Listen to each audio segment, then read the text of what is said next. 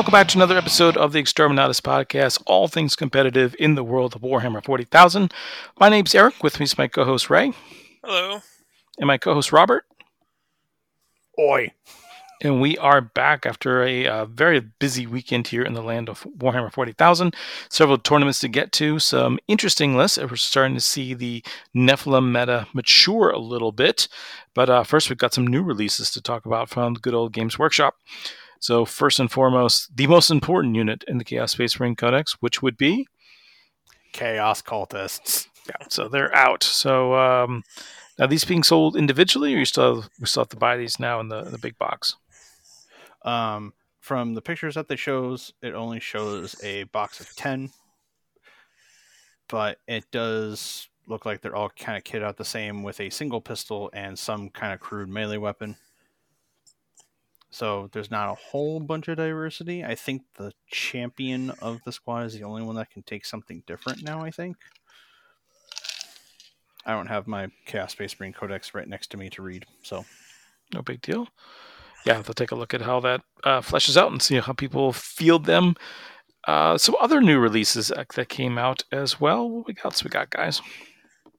Well, on the side of the cultists, we have the Dark Commune, which is just a whole bunch of weird cannon fodders that want to be priests. But it's a it's a selection of five characters. It reminds me of the Gobbapalooza the Age of Sigmar had for the Gloomspite Gitz, where it's an entire box of characters, but they each do different things while part of that unit. Yeah, this seems to be if you're taking cultists, adding these to the list would be like auto include. Yeah, I I have I glossed over them and I was like, oh, this is cool. It's a whole bunch of five characters. That means you have to kill all five of them to get three assassinate points. Well, they're cultists. yeah, kind of lean into them a little bit. They'll be fine. Yeah.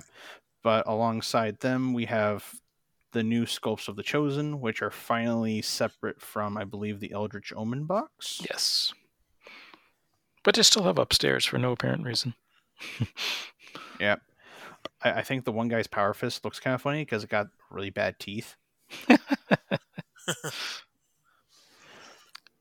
should make and one then, with like braces on it. That'd be cool. That'd take a little bit of green stuff sculpting.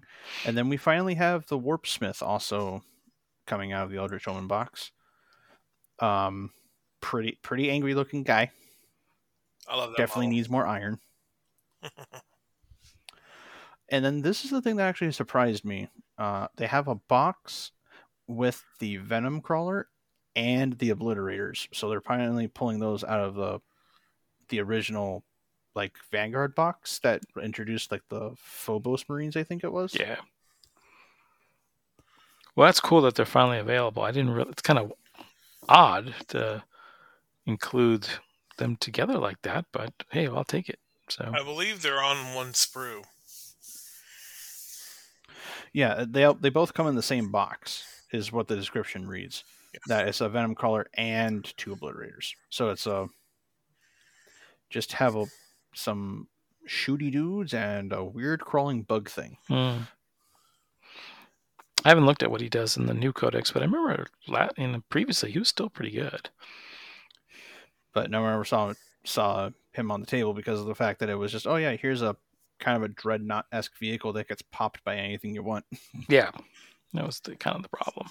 It still had a strength eight gun, but it's just one of those. Yeah, had no staying power. So. Yep. And then the last new release that isn't a book, we've all been waiting for it for a long time, especially Space Marines. We have a plastic Leviathan Dreadnought, everybody. with, the caveat that this current one only has close combat weapons. Yeah, it only comes with the Siege Claw and a assault drill. But there is already a confirmed thing in the article that says they will release the shooting sprues at a later time. Yep.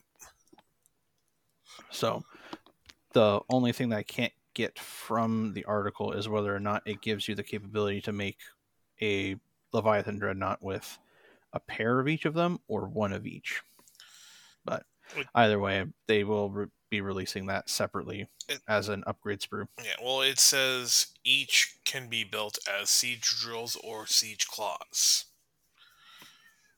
which would ma- lead me to believe you could double up on either. Yeah, but I mean, it's a Leviathan dreadnought. You, in order to get these things, you used to have to pay, all, like at least a foot worth of money to get a Leviathan dreadnought, because it being resin and then all the different, and then getting the different arms and stuff like that. So I'm just happy that it's coming out in plastic, so that way we can potentially see more Leviathan dreadnoughts on the table, probably for the Horus Heresy, but. Leviathan dreadnoughts are still a fun sight to see because they are big and chunky. And speaking of big and chunky, our uh, lovely Leagues of Votann have a new vehicle that they showed off today on the Warhammer page. Yes. See, I would Hmm. I would want to call this thing a fart cart, but it's not nerdly enough. So we're still just hard to get some reference points, but interesting how we're, we have like no agreement on how big this thing is. Yeah. Well, I know Ray, while we were off the air, said that it was he estimated it to be something the size of a Goliath truck. yes. Well, a Goliath truck is also a mining tool for people that are average sized and have really bad posture. This one is for people that are that same size of the terrible postured people. So I fully expect this thing to actually be a little bit smaller than like not as wide as a Goliath truck, maybe as long and a little bit taller because it is kind of a curved top of the chassis. So to me, not only do I think this is the size of a Land Raider, this is the locomotive for the forthcoming land train. well, Eric, everyone needs a dream, right? That's right. Just saying that this thing better if it's not the lead car of a of a land locomotive, it should be the caboose of a land locomotive made entirely out of beam blades. You know, the funny part is, I really don't remember how good the land train was. This is something that, know, although I was listening to another podcast and they were talking about the nostalgia and how many people have latched on to, I remember squats. Like, really? Are there really that many people that played second edition? Because one of the reasons why Games Workshop stopped supporting squats was nobody bought the codex.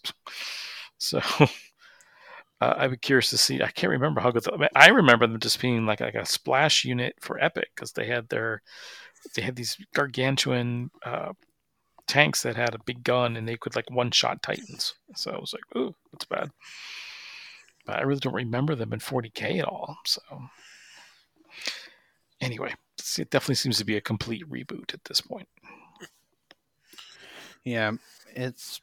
I honestly like the little fact that never mind the humongous customization option of the top turret, you can actually have an angry old man drive it. Just look at him. He is so angry. The funny part is, I was reading some crazy divergent, uh, angry e- posts on the internet about, I guess, the remember the jet bike that they came out with, and apparently that was supposed to be a female pilot. Mm-hmm. I totally missed that. I thought the I thought they were basically the space Amish. You know, the those are married, grow their beards. Those are aren't married, don't have a beard type thing. Pick up that that was supposed to be female. So I'm like, okay, whatever.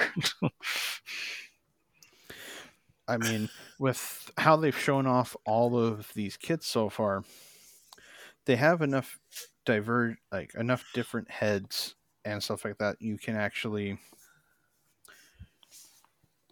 give them whatever head you want, and their torsos are covered up by their mining suits. Yep. So it's like whatever you can actually have. Totally, like not all male people in your army, which is what we end up tending to see, unless you're playing Sisters of Battle, and then it's completely opposite side of the coin of all women. Right. So curious to see when this thing finally comes out at this point. And then last but not least, I'm not sure if we talked about it on our last episode, but they've announced not a whole lot of rules at this point. But the Codex Demons is coming out as our next codex. So uh, a couple Yay. rumors here and there uh, popping up. And um, I think the goofiest thing I've heard so far is they have, they still have their demon save, but it's not an invulnerable save because now there's weapons that ignore invulnerable saves. So this is like it cannot be ignored because it doesn't have the invulnerable keyword, and that they're going to have different armor values based on whether it's a melee attack versus a shooting attack.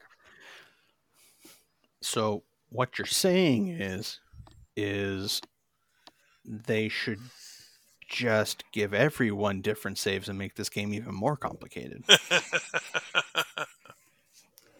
It's almost like we had an invulnerable save, but now we have an uber invulnerable save.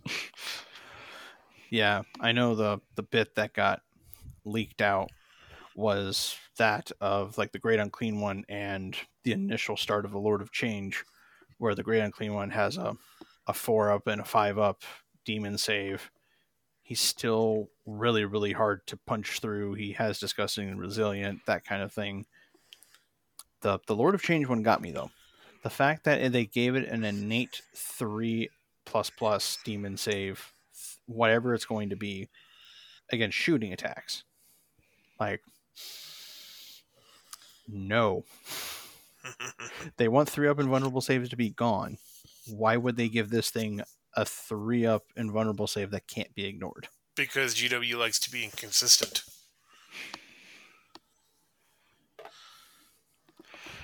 I mean, being consistent is one thing, Ray, but if there's like a flavorful reason to why it gets a three up invulnerable save, aside from it being a demon, then put it in the book. That's that's all I ask. I want an actual reason why it would get a three up invulnerable save.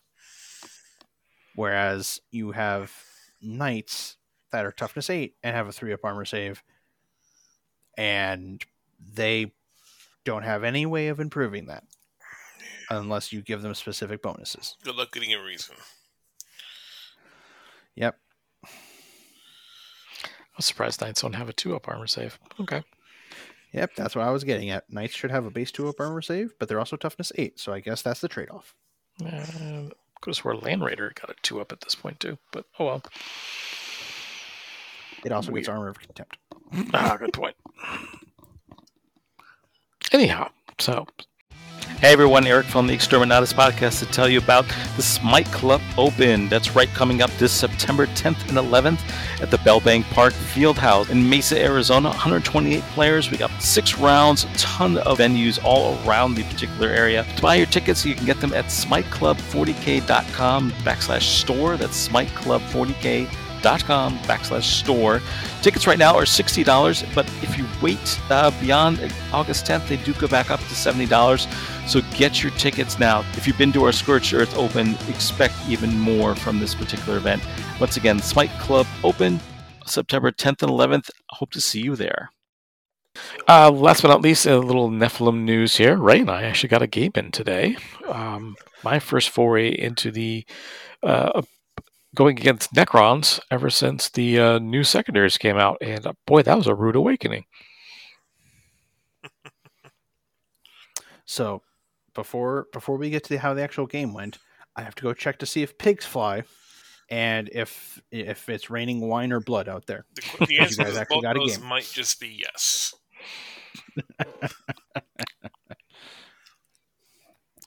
But uh, it, it's good that you guys both got a game, and I think your record was actually fairly close for what it was. Yes. Yeah, it was a close game, absolutely. Um, it just it's been a long time. So I I knew you can't, It's one of those things where you hear about it on shows like this, where this is how this particular army plays, but until you actually get into it and play it, and you start to realize, oh my gosh, and uh, so particular, I'm usually very uh, sloppy when it comes to like overextending my army. Like I'll send in two units when one of the units could easily kill something. Yeah, not against Necrons. the warriors just bounce right back up, and uh, especially because it's after every attack. So it's like, okay, the first unit goes in, I kill some, eh, half of them come back. Next unit, just killing the same unit. Nope, a couple more bounce back. I was like, you gotta be kidding here. And then Ray took um, the ever popular, what's aggressive expansionists. So none of the whole bunch of units get a pregame move. Everything in the army is OBSEC. I was like, oh, you gotta be kidding. and Necron warriors were double OBSEC. Yeah. Which came into our the uh, big issue at the, the, the end there with the the final objective. I was kind of like, uh oh, we're counting down. I think you had 14 warriors against my 13 racks or something like that. I was like, oh no. kind of whittle each other down to claim the objective. But um, overall, yeah, it was a really strong game, uh, very close game. But uh, hey, congratulations to Ray, he, he pulled it out. Yeah. My my first victory of ninth edition. yeah, I was just like, oh my god. So yeah, definitely the secondaries made a huge impact on, on how they play. In fact that you took all three out of uh, the Necron Codex, so that's something you could not have done in Nachmund. And of course, these are the reformulated uh, Nephilim uh, secondaries, and um, made them. Yeah, that was pretty tough. Yeah, just looking it over on my end, the obviously you were able to get into Ray's deployment zone pretty aggressively because of behind enemy lines. But um you guys quite literally had the same exact same exact primary score outside of the fact that you Eric got one of the detonations to go off. But that was overdone by it looked like Ray had a really strong turn 3 of code of Com- uh, code of combat. So what exactly what character ate up your entire army doing that? the Void Dragon. No, and it was so. Oh, was it Silent King? that was Void Dragon. Okay. Uh, Code of Conduct yeah. is only nobles. Okay. Okay, that makes sense. It was a Silent King because Silent King makes you go sit down. Y'all fight last. So that makes a lot of sense.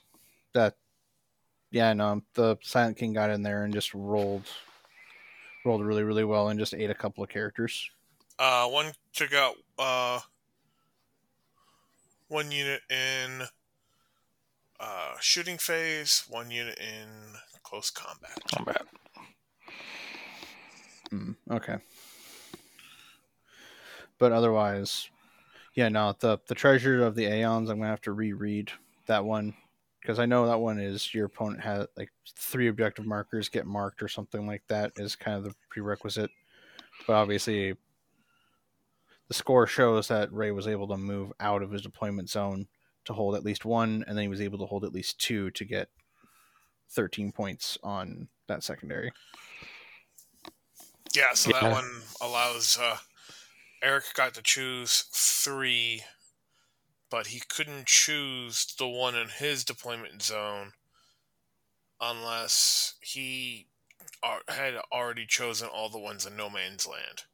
And since in this um, mission there were three in no man's land, he had to choose ah. those three. Yeah, that makes sense. And yeah, thanks to the uh, um, relentless expansionist uh, uh, up to six inch move at the very beginning of the game before we even start the game, I was basically able to have control of it before anything even happened in the game. Makes sense. But otherwise, um, maybe next Monday, depending on my availability, I'll be able to play one of you. Sounds like a plan. And also, depending on how aggressively I build up my knights, you might play against them. You might play against my custodes. Nobody knows. Nobody knows. See what the TSA has to say about your custodes. Um, well, I'm actually, I'm crying a little bit right now, but that's for that's for a separate reason. They were they were loaned out. They're coming back a little beat up, but they're still coming back though. That's the, that's the important bit. That's they didn't just vanish off the face of the earth. Right. Yeah, we don't want that. So, moving on from our little game, we hop on just up to Utah, I believe. That's right. Time for our tournament report here at this point. So heading up to the grand state of Utah, and I've got the. Yeah, Ah, So, I, I believe we are looking for a warhound at, at some place called the Game Grid. that is a place. I wonder if the prize was actually a Warhound Titan. That'd be pretty cool. I mean, that would be great. Um, but otherwise, yeah, no. At, at the Warhound at the Game Grid GT. So five rounds, a single undefeated person. It, it makes my heart go a little wah wah. But so our top five is Thomas Hegstrom Oki playing Eldar, and then Thomas Knight playing Imperial Knights. That's fitting. Uh, we have Colin K playing Night Lords. We have Chase Chapel playing Ynnari, and then we have Old Man Richard Kilton playing Goffs. Yeah, he's back on top with the works. Yep. So, with the re- with the other change that happened to orcs in this recent balance stage sheet, where freebooters got basically nuked off the face of the planet, with losing the plus one to hit, and now it's just reroll ones. Richard Kilton decidedly brought or uh, brought Goffs, so he brought the Propakili ones. He has three knobs on three knobs on Smash Squigs. He has Boss Zagstrukk, a War Boss, which is the War Boss on foot, with the Power Claw. Yeah, he has the Killy Claw. A Weird Boy. One, two, three units of regular Snagga Boys, one unit of regular boys, two units of Gretchin. Did he bring a battalion or a brigade? Yeah, he brought a battalion. All right, so one, two, three, four, five, six. Okay. Uh, and then his elite choices are filled up with one unit of commandos and three units of mega knobs, all with power claws and shooters, and then three units of squig hog boys, and a battle wagon with a death roller, and he has a truck, and he has a supreme supreme command management of the big guy, Mister Thraka himself, but no little Makari. He couldn't find the 55 points to get my favorite bowling ball.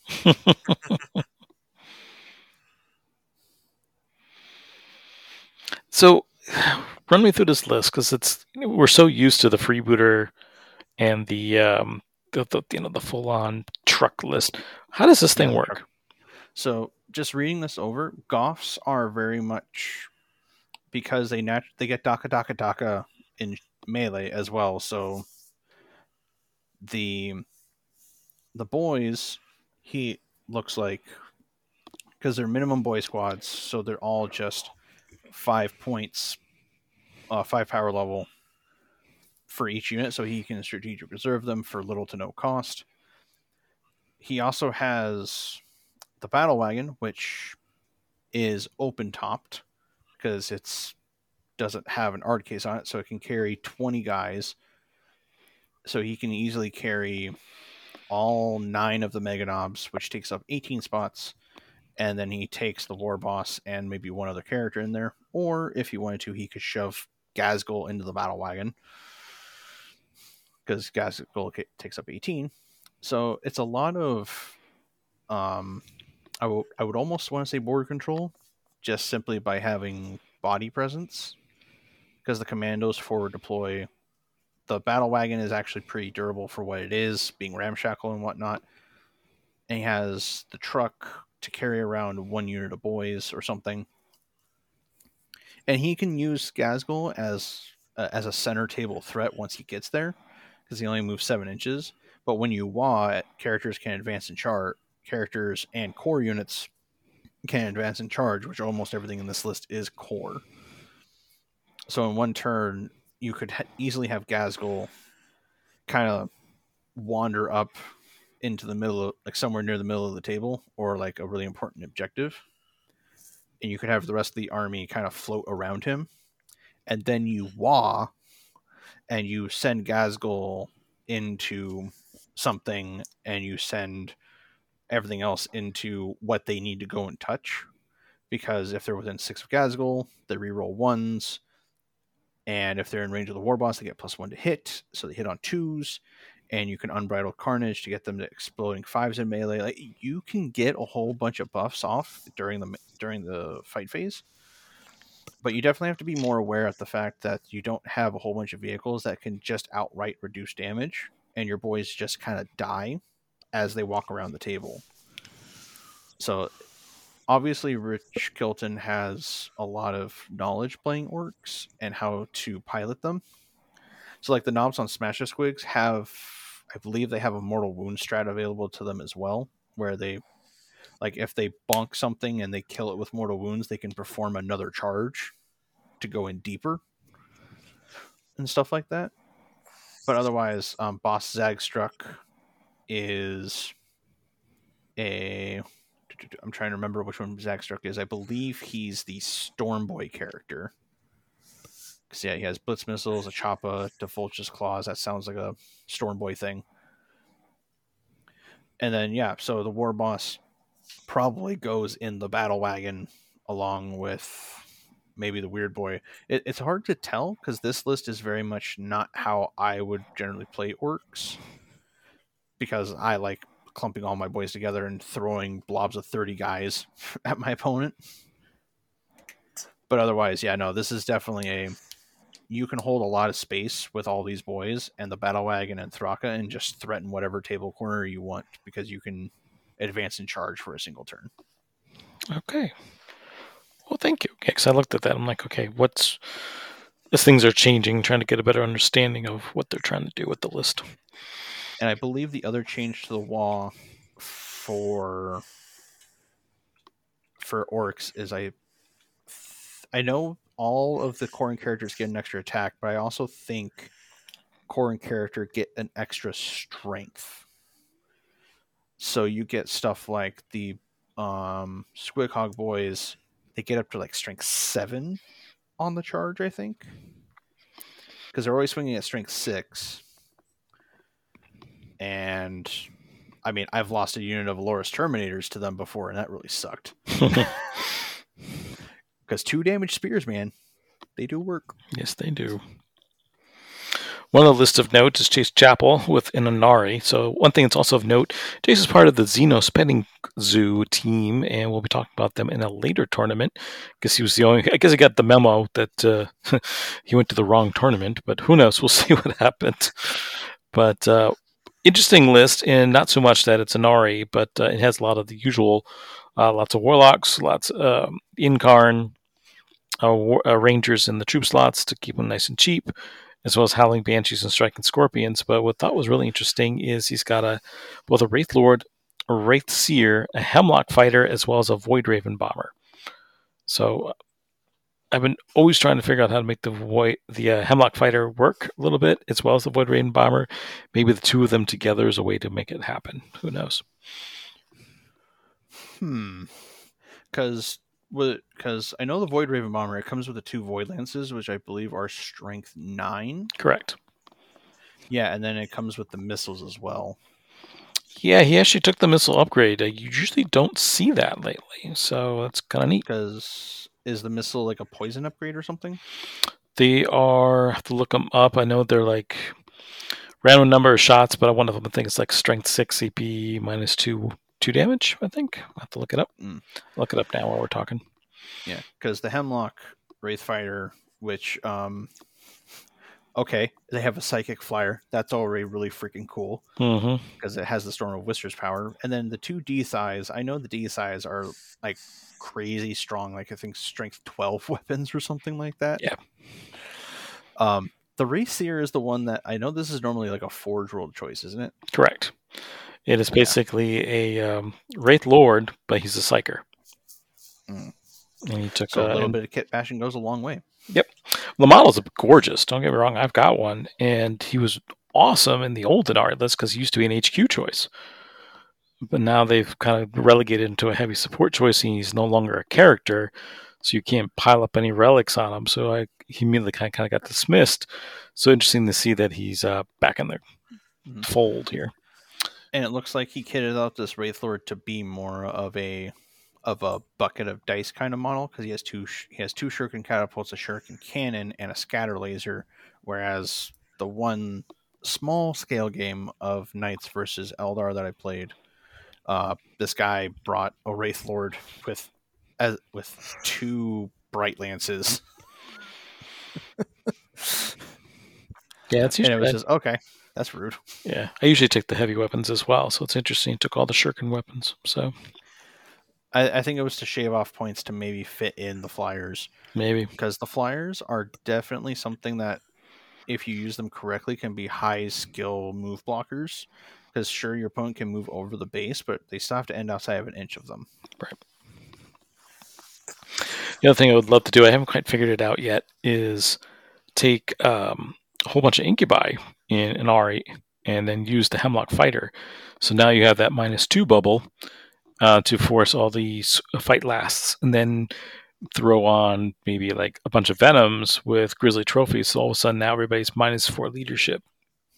And uh, when and then so you're probably going to be swinging last, and then whatever casualties you take, you're probably going to fail your leadership as well. Yeah. So the other thing that i want to note about this event i don't know if it was just like a weird thing and people showed up late i have never seen this many zeros as someone's first round score Yeah, even somebody as highly ranked as uh, Thomas X from Oakley. So first of all, right off the bat, Thomas, what happened to the Blood Angels? Why are you playing Ynnari? It's just something's not right with the world anymore. But yeah, I noticed that as well. So all I can think of is it was something bad traffic. I don't, you know, something out of the way, or the store didn't open right, or I don't know. But a lot of people took a zero in round one. So Yeah, which I mean, whatever the situation was, obviously more the, the most of them showed up to still play five rounds because they wanted to play five rounds. Yeah. And before I forget, the Void Raven missiles. So you spend 15 points for this upgrade, and you can. There's two firing modes. You have the Implosion missiles, which are 48 inch range, Assault D3, Strength 6, AP minus 3, 2 damage. Or the Shatter Field missiles, also blast, uh, 48 inch range, Assault D6, Strength 7, AP minus 2, 1 damage. So you either take a lower shot number of missiles that's lo- that's lower strength, higher AP, essentially the same damage, or you take more shots of higher strength, lower AP. Correct. One's 2 damage, one's 1 damage. So, Oh, I'm assuming the strength seven one is one damage. yes. Oh, okay. So you have the the armor cracker, which is the D three shots, which you can use to chew through um, armor of contempt a little bit easier because you're still wounding it on essentially on the same number.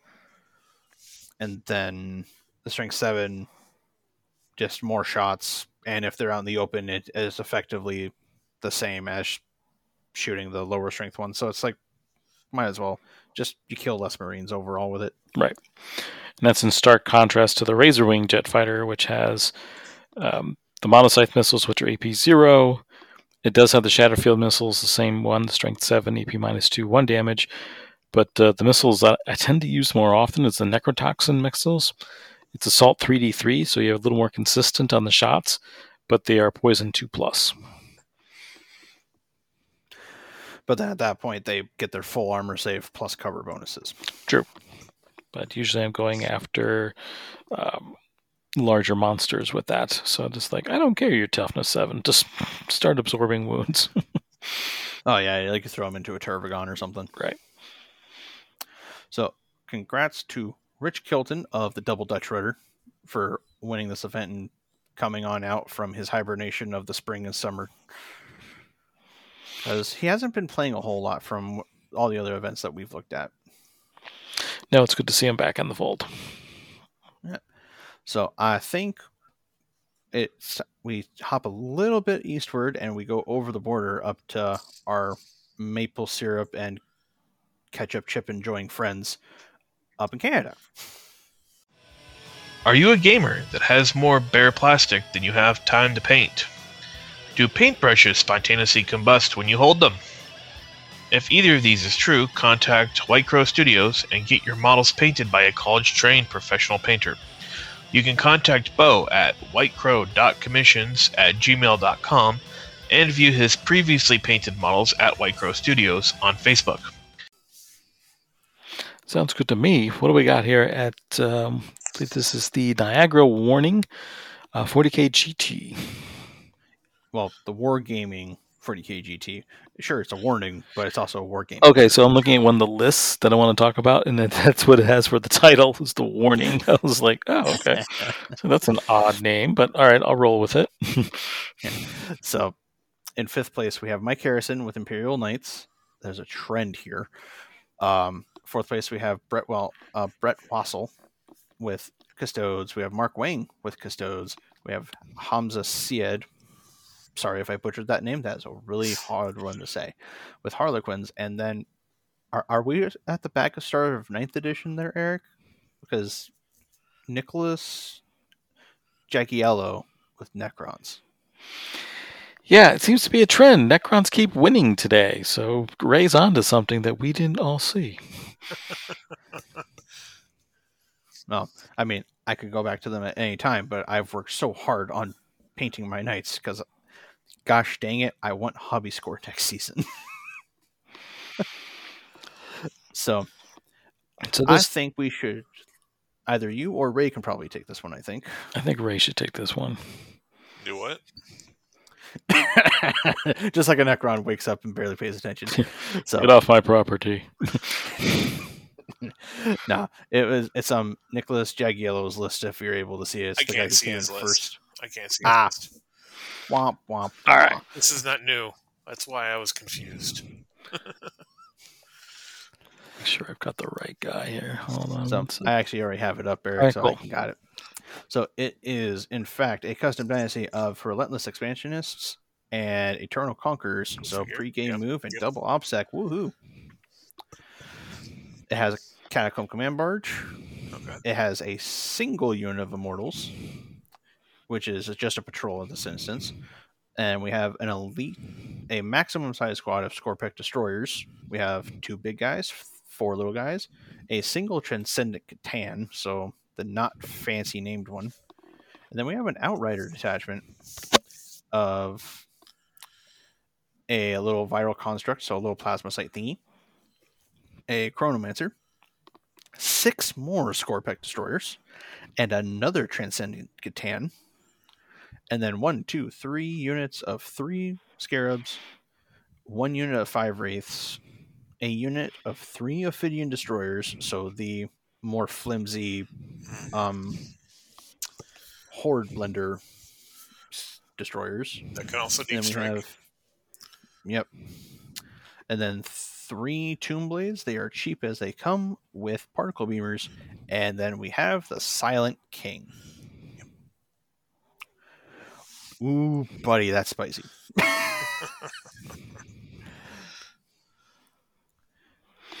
I I like- think this is definitely um, like a either a counter charging idea while under the bubble of the Silent King, while you tango with C'tans for a couple of turns, or something. This is definitely a list I would never expect to see out of Necrons, where it's not a whole lot of shooting, but a whole lot of No, what this we're gonna what this touch is, you and murder you. This is a high mobility Necron list. This is all about getting to various spots as quickly as possible. Well, I find that the high mobility part of it is a little like obviously the wraiths move 12 the scarabs also move 12 like they're insanely fast the transcendent C'tans move like 8 or 10 so yeah they're pretty fast themselves but then everything else only moves The Tomb Blades like move base eight- 14. well i mean like bikes are bikes. Yeah, they're 14 inches. I'm talking about the rest of the list that all has to walk places. They only move like eight inches, and sure, they get a pre-game move of up to six inches. But then at that point, it's a if you continue to walk forward, who's to say people aren't going to just chew your army alive before it gets there? Because I know they have a Chronomancer, so one unit gets to have a 5 up invuln, and right. that's generally the one that you would have presented to your opponent because of the fact that it's this is the only thing you get to shoot. And then obviously it's underneath the king, so and the Skorpekh destroyers have core now. So I do very much believe it follows the same idea as like Thraka tied up in a whole bunch of Meganobz and boys and stuff where it if you can f- have a if you can have a moving um death star it's going to be hard to admit that we're back to that kind of idea. If you have a walking death star that moves up the table and is able to touch places and prevent things going prevent things from touching buttons you might be able to win the game that way. Because I know the scarabs are sticky, the wraiths are incredibly sticky, and then the Skorpekh destroyers just touch you and you die. well, I, I, I didn't see any of the games, but I'd be willing to bet that the Immortals and probably that um, Chronomancer probably stuck and hung back in the deployment zone holding on to the objective that was in their deployment zone in most circumstances, while all the fast stuff was going out and about to the other objectives. Yeah, and that's not hard to, to derive from this list. And plus, the having double transcendent C'tan, that obviously means that there's going to be two threats that only take three damage turn, well, three damage a phase, yeah. and they heal one, and they're half the points costs of any of the named C'tans. So at that point, you get double the bang for your buck because their powers antimatter and time zero and sky of falling stars and thunderbolt so a whole bunch of long range powers that can go off and do stuff instead of having the cosmic fire one where you have to be stuck in to do maximum damage, but then at that point you'd be throwing away a C'tan. I, I will say thirty. Uh, I think it's only they're only like thirty or seventy points different, so you're not getting two for one there. You're really not. Well, I mean, also it's that's why I say like half the cost overall because of the fact that if you wanted to bring two C'tans and the Silent King, that's already a humongous price hike because the Nightbringer's 370, the Void Dragon's another 300. So, but those ones are really special. These ones are obviously generic, so they have to be discounted. So it is. That's why I say like roughly half the cost, idea wise, because they give you a lot more wiggle room to fit in nine scarabs and still have five wraiths and not literally just go well, if you kill the king and these two things, I lose the game because I don't have an army left. I mean, because if you kill those three things in this list, you still have all the destroyers and the wraiths to contend with things. I'm just gonna say that yeah, yeah, having two two C'tan shards, no matter which one you're gonna pick, it's they're gonna take up a decent chunk of your army, but the, the the list I played today had the Silent King and the Void Dragon, and I mean, I still had a ton of models to field. I'm just saying, like, in if you were to try and copy this list to include two named C'tans, that would be where you would have like no army left. Oh well, yeah. I mean, if you want to talk about two named C'tan, yeah, no, it's it's just me looking at it because I uh, I prefer playing shooting Necrons. Shooting Necrons aren't as good this edition anymore. Weird, huh? But then again, I haven't played as many games with them as I've played with Custodes. So that's just my opinion.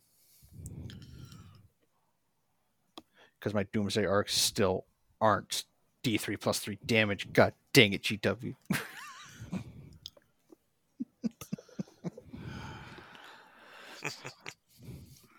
but Someday. otherwise, nah, no, not someday. Not someday. They won't do it. but yeah, no. The the other thing that I've noticed over the last few weeks of all of our events that we looked at, im- the loyal knights tend to be the overall better gatekeeper of the lower end of like the top five or top ten positions. We don't see a lot of chaos knights running around anymore, so I think chaos knights they had their their day in the sun and then got knocked back down into the dark warped filled place that they came from Interesting, because a lot, of, I think, initially people thought Chaos Knights were the superior knights of the two codices. Yeah. Well i'll be playing them all next season and i'll be learning to deal with it The other thing that blows me away is that we were also told with Nephilim, no one will ever take anything other than a battalion or patrol. And here we have an outrider detachment. Well, Yep. I mean, we are talking about a list where you've got one model that basically pays for that detachment. yeah because it's also a restriction on the C'tans where you can only have one per detachment. So in order to bring the two you would have to pay the tax of another detachment. And bringing outrider gives you access to all of the wraiths and all the scarabs. So instead of having to bring more expensive things in like the elite or the heavy support choices you get to bring the super cheap um, scarabs and then the super sticky wraiths because five of them is hard to chew through. Yeah, if there's an army that's going to have multiple detachments, not just one or basically one or two, it's going to be the Necron army with Silent King because they can take that extra um, uh, extra um, detachment and still basically come out okay because they're not they've got that extra three points unlike other pe- um, other people's armies Yep. But I think with enough chitter chatter about Canada, I think we can take a humongous U turn and jump all the way back to Orange County. Yep, good old California here. And this was an event actually run by the uh, Xenos Petting Zoo team. So I thought it was kind of funny that the one guy who didn't make it to the event went to Utah and had a great game there. Well, I honestly have to think that since this was put on by Xenos Petting Zoo, this is kind of the equivalent of Smite Club here in Arizona putting on the Smite Club Open, where most, if not all, of the teammate team members are going to show up there probably. so they were like, "No, no, we can't take up half the field. Go away." Right. so this one, I, I think I've played against one of these people before. Um, his name will probably stick out if I read it off at all. But the top five people um, are Eloy Oakley with Chaos Knights, as just as I say that if Loyal Knights are the gatekeeper, blah blah blah blah blah blah blah. I like being proven wrong. um, then we have Matthew Green with Tyranids. We have Mark Ferrick with Tau. We have Logan Heath with Death Guard, and then we have Joel Wilson again with Necrons. And Joel's list looks a little bit different again. Uh, we'll start off with a Vanguard detachment. Yep, and he's specifically playing a Nihilakh, which is something that we have not seen outside of the days of people being cheeky and giving their wraiths a two up and vulnerable save while they're on an objective. So it is a a unit of crypto thralls, our lovely murder buckets, a single plasmacyte, a chronomancer, Illuminor Szeras, and then ten Lychguard, and then 6, 12, 18 Skorpekh destroyers. Holy but Jesus, man. Mhm. And then we have a total of six scarabs between two units. We have one unit of six Lokhust destroyers and a single Lokhust heavy destroyer. So that's a seven man squad. Interesting. It might just be read wrong. Oh, you're right. That's how I read it as well. All I can think of is, well, I guess you can do R and D. So I mean, also, I believe if you pay for the six, you might have to swap out the sixth guy with um, the heavy, but we'll look it up later. And then he has three more Lokhust heavy destroyers. so that's a whole lot of big guns. Like I love the the normal destroyers with their strength six guns because they are a humongous amount of shots. And then he also has the Silent King. yeah, more and more of him. It's becoming quite evident that he is auto take at this point. Well, yeah, because he's now core. Just hmm. But um, yeah, a little bit different list again. But it seems like where the other one was more mobility based. I mean, this one definitely just screams close combat. And I'm trying to remember what Nicolac or Nickelback used to do. Well, I can actually pull that up because I actually have my app open at the moment. Okay. So I know Nihilakh is originally the was like the epitome of get off my lawn kind of play because they were they got a whole bunch of bonuses while being in the deployment zone and they could i think if they stood still last edition they could reroll once to hit like it was it was rather tasty for shooting necrons but also you couldn't move so you lost the game so Yeah, Nihilakh's very, di- very different now. Yep so so Nihilakh models gain objective secure. Just outright. So that would give your crypto thralls, the plasmacyte, chronomancer, um, not Szeras because he's a dynastic agent. Um, the Lychguard, all your Skorpekh destroyers, all your swarms, all your all of the floaty destroyers would be OBSEC. And then and if they already count as objective secure, they count as one additional model. So it does the um, Eternal Conquerors benefit built into a dynasty code. And if you are shot at with an AP minus one weapon, you get, and you are wholly within your deployment zone, you get Armor of Contempt. That's basically what it is. You just reduce the AP by you reduce it to AP zero. And when you take the protocol of the Eternal Guardian, you get both benefits for non dynastic agents or C'tan shards. And I do not know the protocols off of my head because they are really, really, really confusing. Which one is it? Eternal Conquerors. Well, Eternal Guardian. Okay, so Directive 1 is each time an attack is made against this unit, if it did not make a normal move, advance, or fall back, it counts as having light cover. And the second one is each time an enemy unit declares a charge against this unit, if this unit is not within engagement range of any enemy units, it can either hold steady or set to defend. If it holds steady, then until the end of the phase, any Overwatch attacks made by models in that unit score un- hits on unmodified rolls of 5 plus instead of 6. And if it sets to defend, then until the end of the phase, it cannot fire Overwatch, but until the end of the next fight phase, each time a model in that unit makes a melee attack, add 1 to the attack's hit roll. So that basically translates into if you're wholly in your deployment zone and you're getting shot at, you have literally armor of contempt with light cover.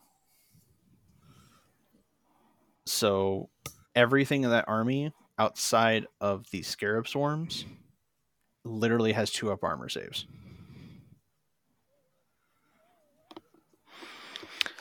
Hope you brought some big guns.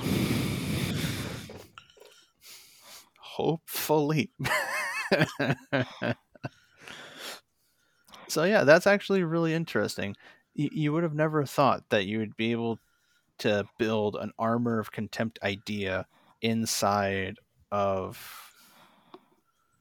inside of a non space marine army effectively enough like because i actually really like this list it's it is a little spammy in the 18 Skorpekh destroyers but then again the Skorpekh destroyers are probably one of the best units that we have in necrons now because they're core they do a whole bunch of damage and sure they only move eight inches but i mean they're also destroyers Yes. so whatever they touch will most likely be dead. Unless you roll all twos. And then you're in trouble.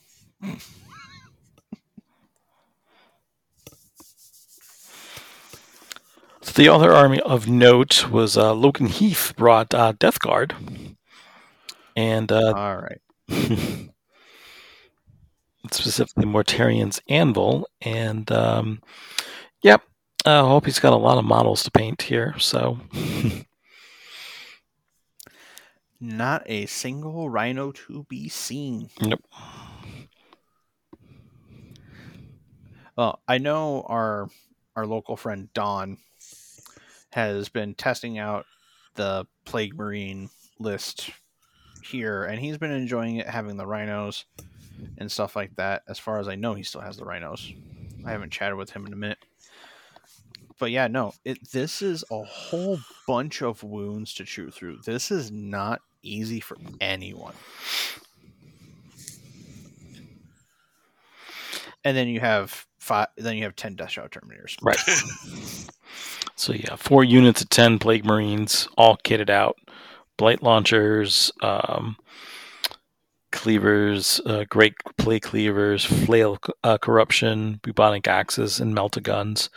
And then after those four, you got two that are pretty much bare bones: cleaver, flail, mason, axe, and then a melta gun. So just five man units. And then a biologus Putrifier, uh, two units of Death Shroud Terminators, five man strong, a foul blight spawn, and then the tally man. You know, just pick up some more uh, bonuses for killing stuff. Yeah. This this list is definitely a because I know in the Stodes list that I'm playing right now, it is twelve bikes, two Caladiuses, and three Pallas. Well, it two Pallases, two Caladiuses, and twelve bikes, Trajan, and a Bannerman. There we go. I accidentally thought of a different list, but most of those all have missiles. So luck. So on a good day, I could probably chew through both the five man Marine squads and then probably get halfway through one of the 10 man Plague Marine squads before I realize I'm losing the game because of the fact that I haven't been able to go out and touch an objective. Yeah, the only thing I can think of is because he doesn't have the um, rhinos. Is does he ever get out of his deployment zone to do that? Well, he could potentially, um, because looking at it, he does still start with. This is a battalion. Oh, nope, he starts with exactly zero command points. So he cannot strategically reserve any of this.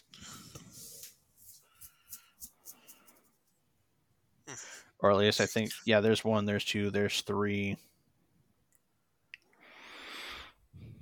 four, five.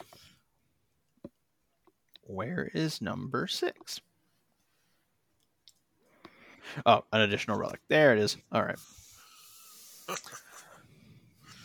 So yeah, no, he literally can't strategic reserve anything. So he must take advantage of. I know ten man, uh, ten man plague marine squads aren't the easiest things to hide because they're fairly large models, but you can still hide behind you can still at least hide two units behind a building effectively as long as you take up the entire building Yeah, that makes sense.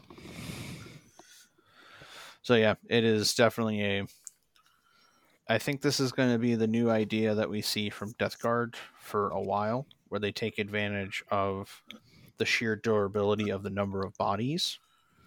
Because no one is going to want to shoot Death Shroud Terminators because they're literally bodyguarding all of the characters, or they're or they're deep striking themselves. So at that point, they're just like, well, we have to dedicate all of our shots into a Plague Marine squad to start doing anything to this list. And then by that time, yeah, they've already scored easily like 30 or 40 points on top of you. I'm just thinking, like, how are you going to chew through the once they get on those objectives? You're not going to get them off. Yeah, that's why I like doing the math on a good day with my with my current custodes list. I could e- I could easily chew through like 15 plague marines and then just realize that oh I'm in trouble. Yeah, it's crazy. I saw that. I was like, oh my gosh. So, yeah. so there we go. That is our tournament uh, wrap up for this week. Yep. So as for like Xenos Petting Zoo as a team, they've I think they've grown in size and in popularity over the last few years because all the time that I've been going to them, I've seen their name pop up at least once or twice to any of the West Coast West Coast events that I'm able to make it to.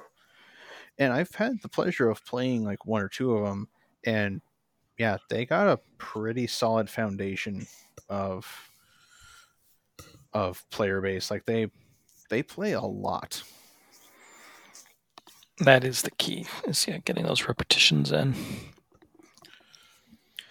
Yeah, makes me wish I had better days off. I think all three of us can agree on that. Hey, listeners, this is Raymond with the Exterminatus Podcast here to talk to you about KR cases. If you're like me and you're constantly looking for that better way to store your uh, armies, then look no further than KR cases. That's right, this is the foam company known for their soft blue foam in the cardboard cases. They're a great way to mix and match whenever you're heading out for that next tournament. You can just swap out those boxes and no need to worry about switching the foam in and out. They're sturdy, the boxes help protect your models, and if you when you order, they come fast, the order is right, and for a better price than the other guy. So go to krcases.com and when you place your order, be sure to mention the Exterminatus podcast. So, looking at all the tournament action from this past weekend, your ITC top 10 looks a little bit like this. Uh, in 10th place, uh, Ben Cherwin still hanging in there. Ninth place, Stephen Crawley. Eighth place, Anthony Birdsong. Seventh place, Brenton Weiss. Sixth place, Matt Robertson. Fifth place, Thomas Ogden. Uh, fourth place, Innes Wilson. Third place, David Gaylord, uh, followed by number two, Manny Chima. And in first place with 1,344 points, Vic the J back on top here. So a great weekend for everyone involved. Yeah.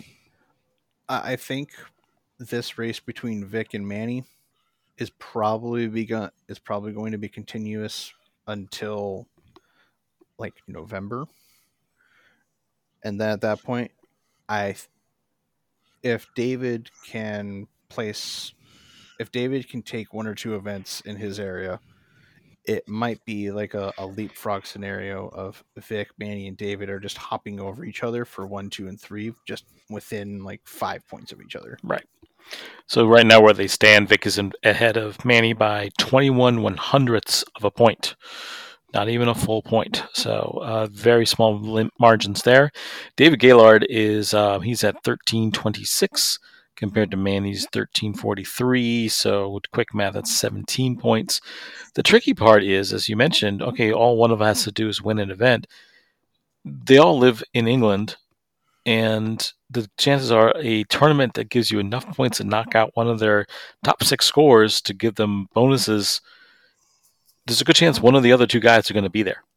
So you're going to have to face one of these guys head to head to get to the top.